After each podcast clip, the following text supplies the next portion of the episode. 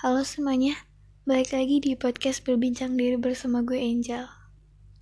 Ya udah lumayan lama gue ngebuat podcast karena gue lagi belum menemukan mood dan sudut pandang baru yang pengen gue ceritakan. Tapi kali ini gue pengen bahas tentang sesuatu yang lagi gue pikirin. Tentang toxic relationship. Pasti banyak banget dari lo semua yang udah pernah ngedenger ini. Dan kadang bertanya-tanya, sebenarnya toxic relationship itu yang seperti apa sih? Dari sudut pandang gue, mulai dari suatu hubungan dulu. Sebenarnya hubungan itu kayak gimana? Apalagi kalau bahasnya udah tentang cinta.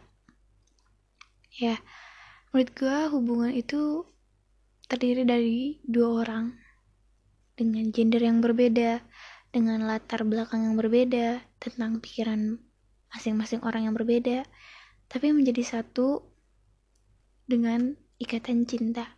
Di mana cinta ini tuh saling memberikan rasa nyaman, saling memberikan ibaratnya kayak rumah gitu. Kita menemukan rumah kita sendiri. Tapi banyak banget yang gue lihat ketika ada dua orang yang sedang menjalani hubungan mungkin terlihat seperti hubungan yang baik-baik saja, terlihat seperti hubungan yang manis, yang sweet, yang perhatian, yang caring, tapi ternyata ada hal yang sebenarnya kurang baik dalam hubungan itu. Bisa kita lihat hubungan yang baik tuh menurut gue kayak hubungan yang lo sama dia bisa terus tumbuh dan berkembang tanpa ngebuat dunia lo tuh berantakan tanpa ngehalangin apa yang lo pengen gapai di hidup lo apa yang yang tadinya udah baik tuh bakal jauh lebih baik bukan tambah jauh lebih buruk dan dari situ kita udah bisa simpulin bahwa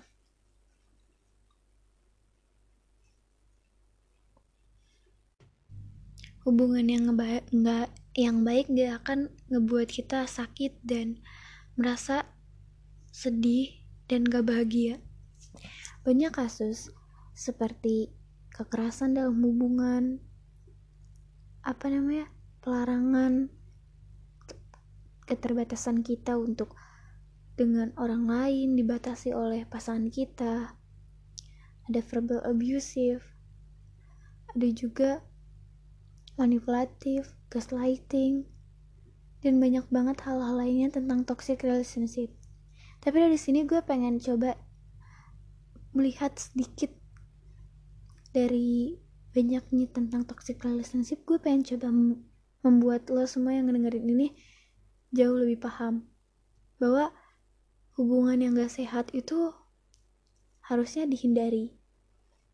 Dan gue paham banget apalagi terutama para cewek yang lagi ngejalani hubungan dan mereka tuh udah dibutakan sama yang namanya cinta ketika lo udah buta dengan cinta dan akal logika lo udah ketutup sama perasaan sayang dan gak bisa lepas itu jauh lebih berat karena banyak banget contohnya gak cuman beberapa bahkan temen gue sendiri pun sempat ngalamin hal kayak gitu dan dan ini tuh menjadi sesuatu yang sulit, jadi seperti lingkaran setan.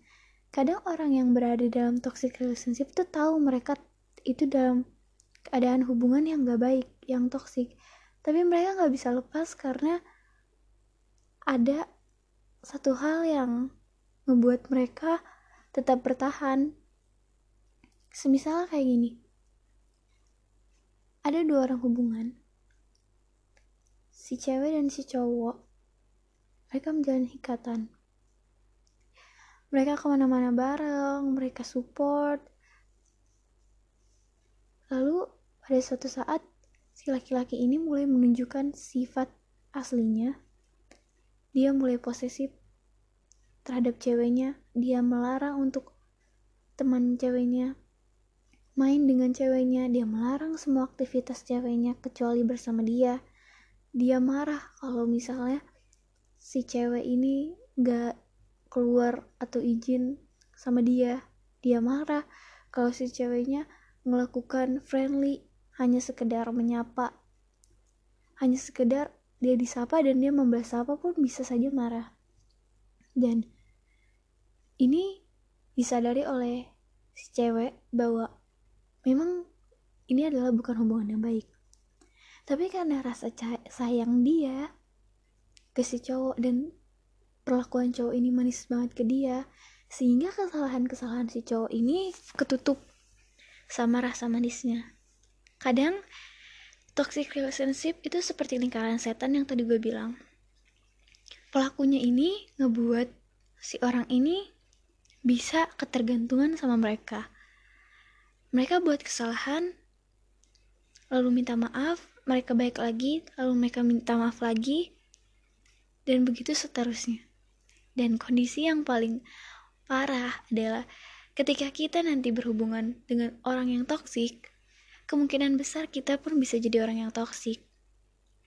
Maka dari itu, pentingnya membatasi diri dan sadar pola-pola hubungan yang sehat itu seperti apa. Bagaimana hubungan yang sehat itu seperti apa.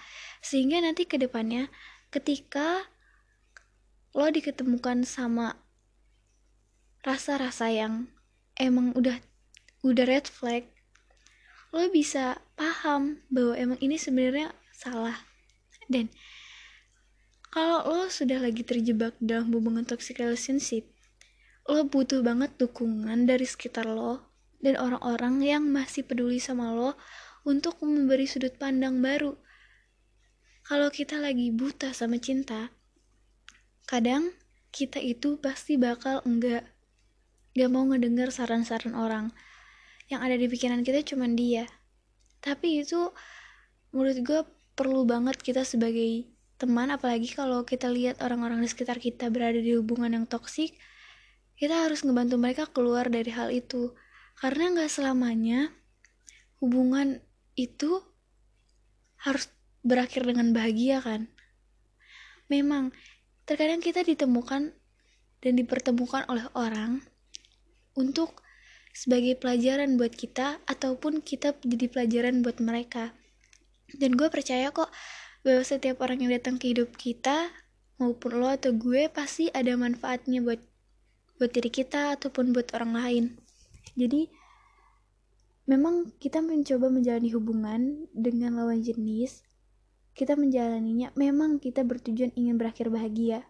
Tapi ketika situasinya sudah sudah enggak memberikan kita kebahagiaan juga terus mengambil privasi kita apalagi udah membatasi kehidupan sosial kita. Dan sudah jadi dunia kita tuh kayak milik dia semua. Itu udah udah red flag banget. Dan pasti banyak banget toxic relationship yang ber beredar di luar sana. Tapi gue pengen nekenin satu hal.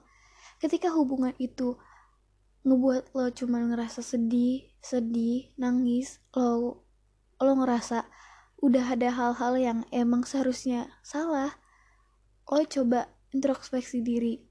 Dan ketika lo lagi butakan cinta itu emang sulit banget. Karena lo harus punya kesadaran tingkat tinggi untuk bisa keluar dari hal itu. Semua tergantung dari lo.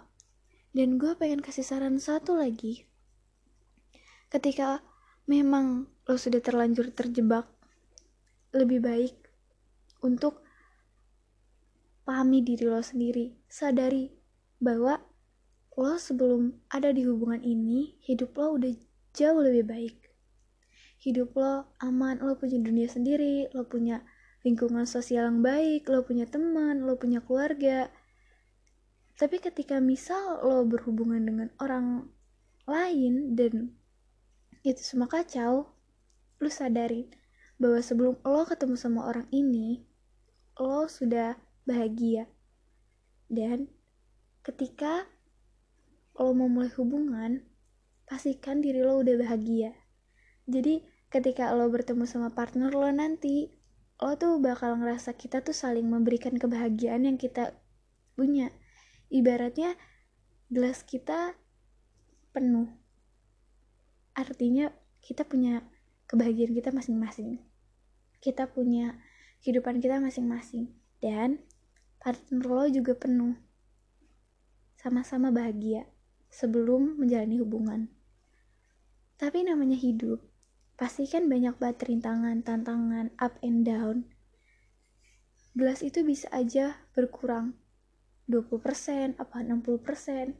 Dan di situlah tujuan punyanya partner untuk bisa membagi sharing kebahagiaan, untuk bisa meluapkan, untuk bisa menjadi rumah buat kita.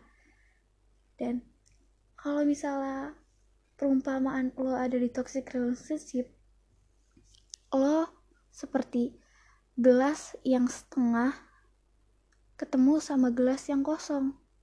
Lu bakal terus-terusan memberikan mencoba kebahagiaan, tapi orang tersebut nggak nggak ngebuat lo jauh lebih baik, nggak buat lo jauh lebih bertumbuh. Dan di situlah turning pointnya bahwa lo udah harus mengevaluasi hal itu. Dan gue sendiri pun sadar bahwa kita pasti butuh hubungan yang baik. Kita butuh menjalin relationship apalagi dengan lawan jenis. Tapi kita harus punya pegangan dan prinsip yang tadi gue bilang sebelumnya. Lo harus punya batasan-batasan seperti apa hubungan yang baik. Misalnya gue nggak mau kalau di hubungan itu ada perselingkuhan.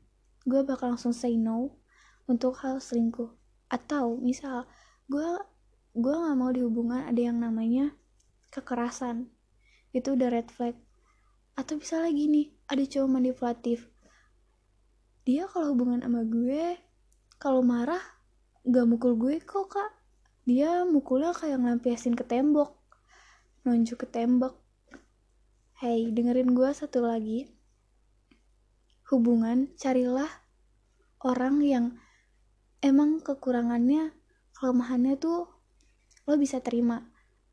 Walaupun emang lo bisa ngebantu untuk baik tapi lo setidaknya sudah menerima dulu. Kalaupun orang itu kalau marah misalnya mukul tembok ketika lo mungkin ya kita pikir ke depan udah nikah kita bakal lihat sifat asli orang. Jadi lebih baik ketika lo memilih pasangan pilihlah pasangan yang bener-bener emang lo bisa nerima kelebihan dan kekurangannya. Karena ketika nanti lo udah berumah tangga itu mungkin bisa jauh lebih terlihat. Itu bisa jauh lebih ngebuat lo sadar gitu. Jadi balik lagi ke poin yang paling penting adalah kenali diri lo sendiri pahamin diri lo sendiri. Karena itu kunci buat lo bisa ngebangun relationship dengan orang. Mungkin sekian aja buat toxic relationship kali ini yang gue pengen bahas mohon maaf bila ada kesalahan. Terima kasih